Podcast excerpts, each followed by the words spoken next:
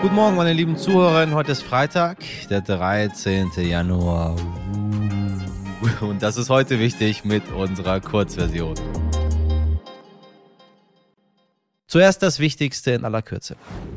In Deutschland fehlen Wohnungen, das ist nichts Neues, doch die Lage ist extrem. So laut wie jetzt haben die Alarmglocken des Wohnungsmangels lange nicht mehr geschrillt, sagte Mieterbundpräsident Lukas Siebenkoppen.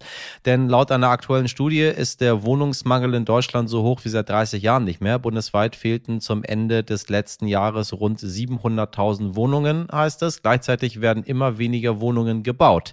Statt der angepeilten 400.000 wurden gerade einmal 280 50.000 Wohnungen fertiggestellt, schätzt der Zentralverband des deutschen Baugewerbes. Bauministerin Clara Geiwitz macht dafür vor allem die gestiegenen Baukosten verantwortlich. Dies habe es vielen Bauträgern schwer gemacht, neue Projekte zu entwickeln, aber sie verspricht Besserung. Wir haben eine Rekordsumme 14,5 Milliarden für den äh, Wohnungsbau, den Sozialwohnungsbau zur Verfügung gestellt. Ansonsten sind wir im Bündnis für bezahlbaren Wohnraum mit der Wohnungswirtschaft, mit der Bauwirtschaft in äh, Kontakt und besprechen, mit welchen Maßnahmen wir es schaffen, dass in Deutschland endlich wieder mehr gebaut werden kann. Weil wir haben nicht nur die Frage, wie viel Geld gibt der Staat, sondern wie viel Kapazität ist überhaupt da.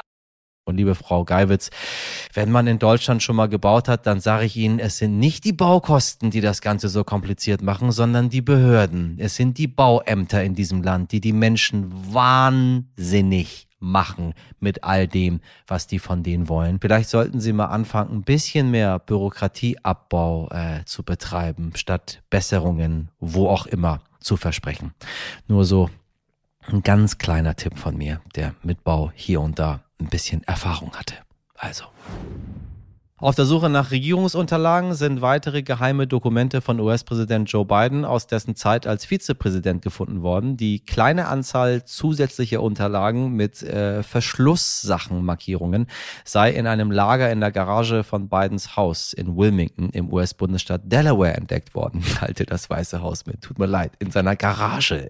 Ich, mit, so, nun fordern die Republikaner, dass Bidens Verhalten durch einen Sonderermittler untersucht wird. Bisher ist damit ein Bundesanwalt betraut, den noch Trump eingesetzt hatte. Für Biden kommen diese schlechten Nachrichten zur Unzeit. Eben erst schien er eine Trendwende geschafft zu haben. Langsam steigt die Zustimmung zu seiner Amtsführung wieder. Gerade liegt sie laut dem Statistikdienst 538 bei rund 44 Prozent, so hoch wie zuletzt vor fast anderthalb Jahren. Aber ganz ehrlich, Joe, was machen Akten mit Verschlusssachenmarkierungen in deiner Garage? Im Norden von Schweden wurde das größte Vorkommen seltener Erden in Europa entdeckt. Dabei geht es wohl um eine Million Tonnen abbaubarer Masse, teilte das staatliche schwedische Bergbauunternehmen LKAB mit. Der Chef des Unternehmens sagte, es könnte ein wichtiger Baustein für die Produktion der kritischen Rohstoffe werden, die für den grünen Übergang absolut entscheidend sind. Seltene Erden werden unter anderem für die Produktion von Smartphones und Elektroautos gebraucht, etwa für Batterien, Katalysatoren und Magnete, aber auch für Leuchten. Leuchtmittel. Derzeit ist das größte Vorkommen dieser Metalle in China zu finden. So schnell werden wir hier allerdings nicht unabhängig, denn laut LKAB wird es noch mindestens 15 Jahre dauern, bis man mit dem Abbau beginnen kann. Es wird geschweißt, gebaggert und abgerissen. Über die Räumung des Örtchens Lützerath in Nordrhein-Westfalen haben wir in den vergangenen Tagen schon berichtet. Energieversorger RWE möchte dort Braunkohle abbauen, doch viele Klimaaktivisten sind dagegen. Auf jeden Fall berührt es mich emotional sehr, dass dieses Dorf gerade abgebaggert wird. Es ist ein Ort, der da entstanden ist, der ähm, viel mehr ist als nur ein Symbol des Widerstands. Wir sind hier, um die Braunkohle zu bekämpfen, nicht um irgendeine runtergekommene inzwischen Villa zu verteidigen, sondern wir sind hier, weil wir hier das Abbaggern der Braunkohle verhindern wollen. Mittlerweile kommt die Polizei schneller voran als gedacht und im Zuge der Räumung wurde auch die Klimaaktivistin Luisa Neubauer von Polizisten vom Zufahrtsweg zu Lützerath weggetragen. Neubauer hatte sich dort mit rund 100 Aktivistinnen zu einer Sitzblockade versammelt. Es muss doch das Mindeste sein, dass wir von einer Regierung im 21. Jahrhundert, einer Regierung mit den Grünen, erwarten können, dass sie Energiepolitik vereinbaren, die dem Pariser Klimaabkommen nicht widerspricht. Das ist doch ähm, eigentlich man würde sagen, basic. Mein Kollege Gregor Scheu beobachtet die Lage vor Ort. Gregor, wie ist die aktuelle Situation? Die Lage in Lützerath selbst ist ähm, im Moment, würde ich sagen, relativ eindeutig. Also es ist so, dass die, dass die Polizei auf jeden Fall absolut die Überhand hat und, und sehr geschlossen, sehr gezielt und ähm, sehr dediziert vorangeht und super schnell vorankommt. Also schon seit Beginn der Räumung um circa 8 Uhr morgens gestern ist die Polizei am Vormarsch und ist direkt mit schwerem Gerät ähm, vorangekommen und aufgefahren. Das heißt, äh, die Polizei kommt wirklich mit rasantem Tempo voran. Es sind schon sehr, sehr viele Aktivisten abgeführt worden. Das haben auch die Aktivisten selber schon gesagt, dass sie etwas irritiert sind, wie schnell das gerade funktioniert. Ähm, die Polizei ist derzeit gerade dabei, die verschiedenen Häuser zu räumen. Also auch die, die große Versammlungshalle, also wird immer nur die Paula, der, der, der Paulshof quasi, das ist eine große Halle auf dem Hof, die äh, von den Aktivisten auch verbarrikadiert wurde, die wurde heute auch geräumt oder zumindest sind die, die Polizisten darin eingedrungen. Die verschiedenen Häuser, es sind manche Häuser sind äh, oder manche Aktivisten in den Häusern sind freiwillig gewichen. Das heißt, haben nach Kommunikation mit den, mit den dafür vorgesehenen Kommunikationsbeamten die Häuser dann auch, äh, ja, jetzt nicht kampflos, aber zumindest ohne weitere Gewaltanwendung verlassen. Ähm, das heißt, ja, die, die Räumung in Lützerath geht rasant voran. Ursprünglich war gedacht, dass es circa vier Wochen lang dauern wird. Mittlerweile lässt sich abzeichnen, dass es vielleicht nur noch einige wenige Tage soweit sein wird, bis es soweit sein wird, dass Lützerath geräumt ist. Die Polizei hat auch schon angefangen, die ersten höher gelegenen Baumhäuser zu, zu räumen.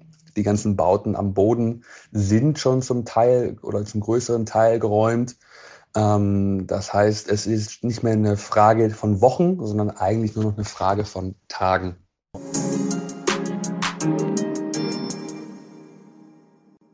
Für den Schönheitsschlaf vor 12 Uhr nachts ins Bett gehen, mindestens acht Stunden schlafen bei maximal 18 Grad und bloß nicht, bloß nicht mehrmals aufwachen. Es gibt viele, viele Regeln für den perfekten Schlaf, nur genau die setzen uns auch ganz schön unter Druck. So sehr, dass sie uns am Ende tatsächlich den Schlaf rauben, den wir so dringend brauchen. Ja, das äh, passiert, glaube ich, sehr, sehr vielen Menschen und ich glaube, ich spreche einigen gerade aus der Seele. Also gut aufgepasst, denn Schlaf ist etwas ganz Normales, genauso wie Atmen. Eigentlich braucht man dafür keinen Ratgeber, aber wenn es nicht klappt, dann ja, hören Sie mal genau hin. So, was wir aber alle wissen, ist, äh, es ist ganz normal, dass es so ein bisschen anders ist, dass unser Schlafverhalten individuell ist, auch dass wir mal eine Zeit lang einfach nicht gut schlafen können. Manchmal aber wird diese Phase zur echten Schlafstörung, im schlimmsten Fall zu einer grausamen chronischen Erkrankung.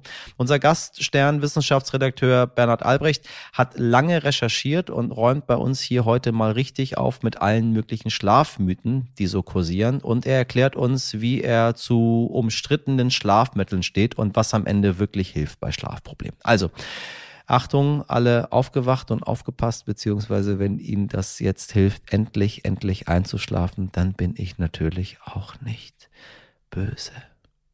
Bernhard, ich grüße dich ganz herzlich. Hallo, Michel. Ah, eines meiner Lieblingsthemen.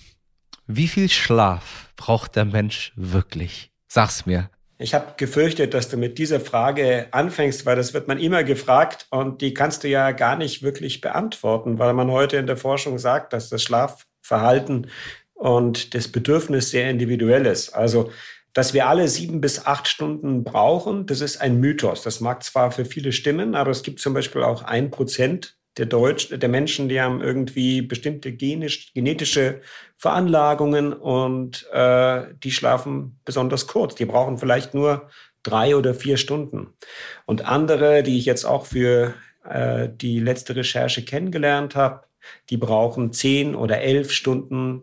Äh, die erholen sich nicht, wenn sie das nicht bekommen.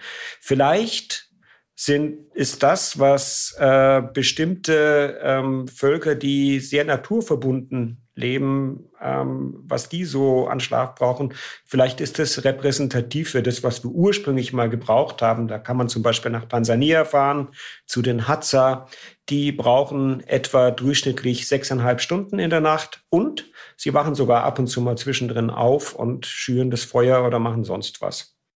Ich meine, dann stellt sich ja gleich die Anschlussfrage, ähm, wird Schlaf überbewertet? Wenn wir mal an die Bundeskanzlerin zurückdenken, die ja äh, 16 Jahre lang äh, nicht geschlafen hat. Oder sagen wir nur vier Stunden. Also zur Bundeskanzlerin kann ich gleich eine nette Anekdote erzählen, weil nämlich einer der Schlafforscher, mit denen ich gesprochen habe, hat es nicht glauben wollen, dass sie eine echte Kurzschläferin ist. Das behauptet sie ja, dass sie nur diese vier Stunden braucht oder so. Der hat sie dann in äh, Konferenzen, äh, also in, in Sitzungen beobachtet und hat beobachtet, wie sie halt so ein bisschen wegnickt und hat gesagt, nee, Angela Merkel ist keine echte Kurzschläferin, weil die brauchen dann wirklich nur vier Stunden und die müssen dann nicht tagsüber Nickerchen machen, um das wieder reinzuholen. Er hat sie nicht geglaubt.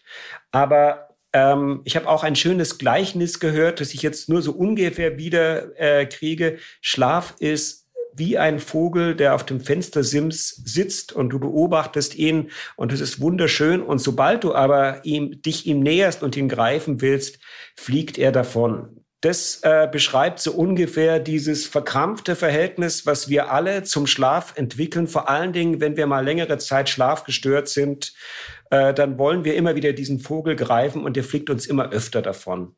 Und Schuld daran äh, ist nicht nur unser Alltag, sondern vielleicht auch, dass wir bestimmte Vorstellungen vom Schlaf mit uns rumschleppen, die uns vorgaukeln, wenn ich nicht sieben bis acht Stunden in der Nacht schlafe, wie du am Anfang so sagst, ja, wenn es nicht 18 Grad hat äh, und ich darf es auch auf keinen Fall äh, den Schlaf unterbrechen, sonst habe ich nicht gut geschlafen. Also sowas macht, dass wir dem Schlaf gegenüber ein verkrampftes Verhältnis bekommen und das ist schlecht.